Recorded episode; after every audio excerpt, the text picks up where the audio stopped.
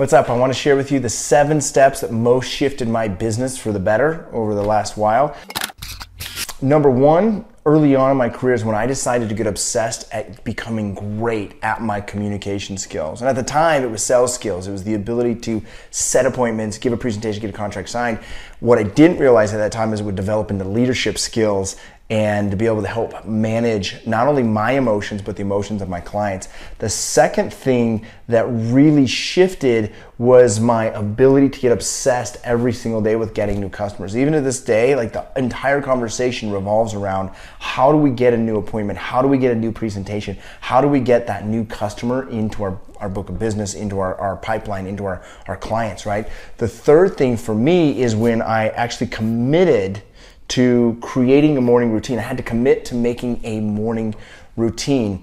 Um, and early on in those days, I thought that was the only thing that, that mattered was a morning routine. But now I understand it's not just morning, but it's a day and an evening routine with powerful rituals or practices because practices become permanent. I had to practice meditating and breath work and, and doing these things and with time, though, back then it was more about reading books. Today it's really evolved more than just reading books. But um, fourth thing was I committed to daily smart day. When I look at one of those rituals, so a smart day is basically a CEO meeting with myself where I get clear on my outcomes for the day, why that's important to me, and what are the actions I'm going to do because I have to flood myself with certainty.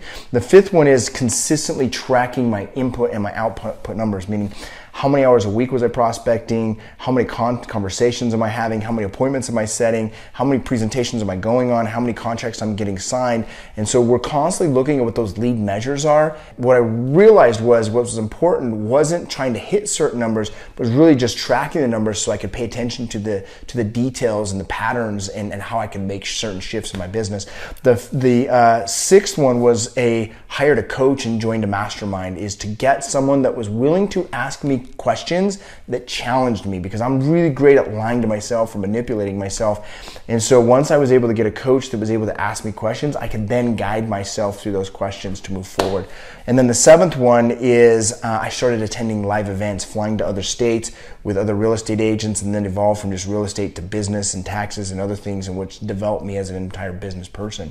And so I would say that if you can discover some of these activities and apply them in your life immediately, get doing that and, and you won't see results instantly because those positive echoes take six months to two years to start seeing those results but you gotta validate yourself and do the work. So get started on that immediately Hi there, it's Colton Lindsay, host of the WGR Academy podcast, where I share with you today's information to help you grow your real estate sales business.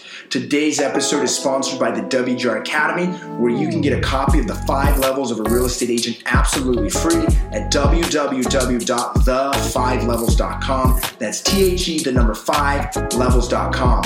Currently, the WGR Mastermind is accepting applications where you can learn how to grow your business, your financial freedom, and your personal fulfillment to the fifth level. You can apply at www.thewgrmastermind.com. That's T H E W G R mastermind.com. Also, if you're looking for the most amazing real estate coaching and training platform on the planet today, you can check out Fearless Agent. That's fearlessagent.com. Thanks for listening. We appreciate you.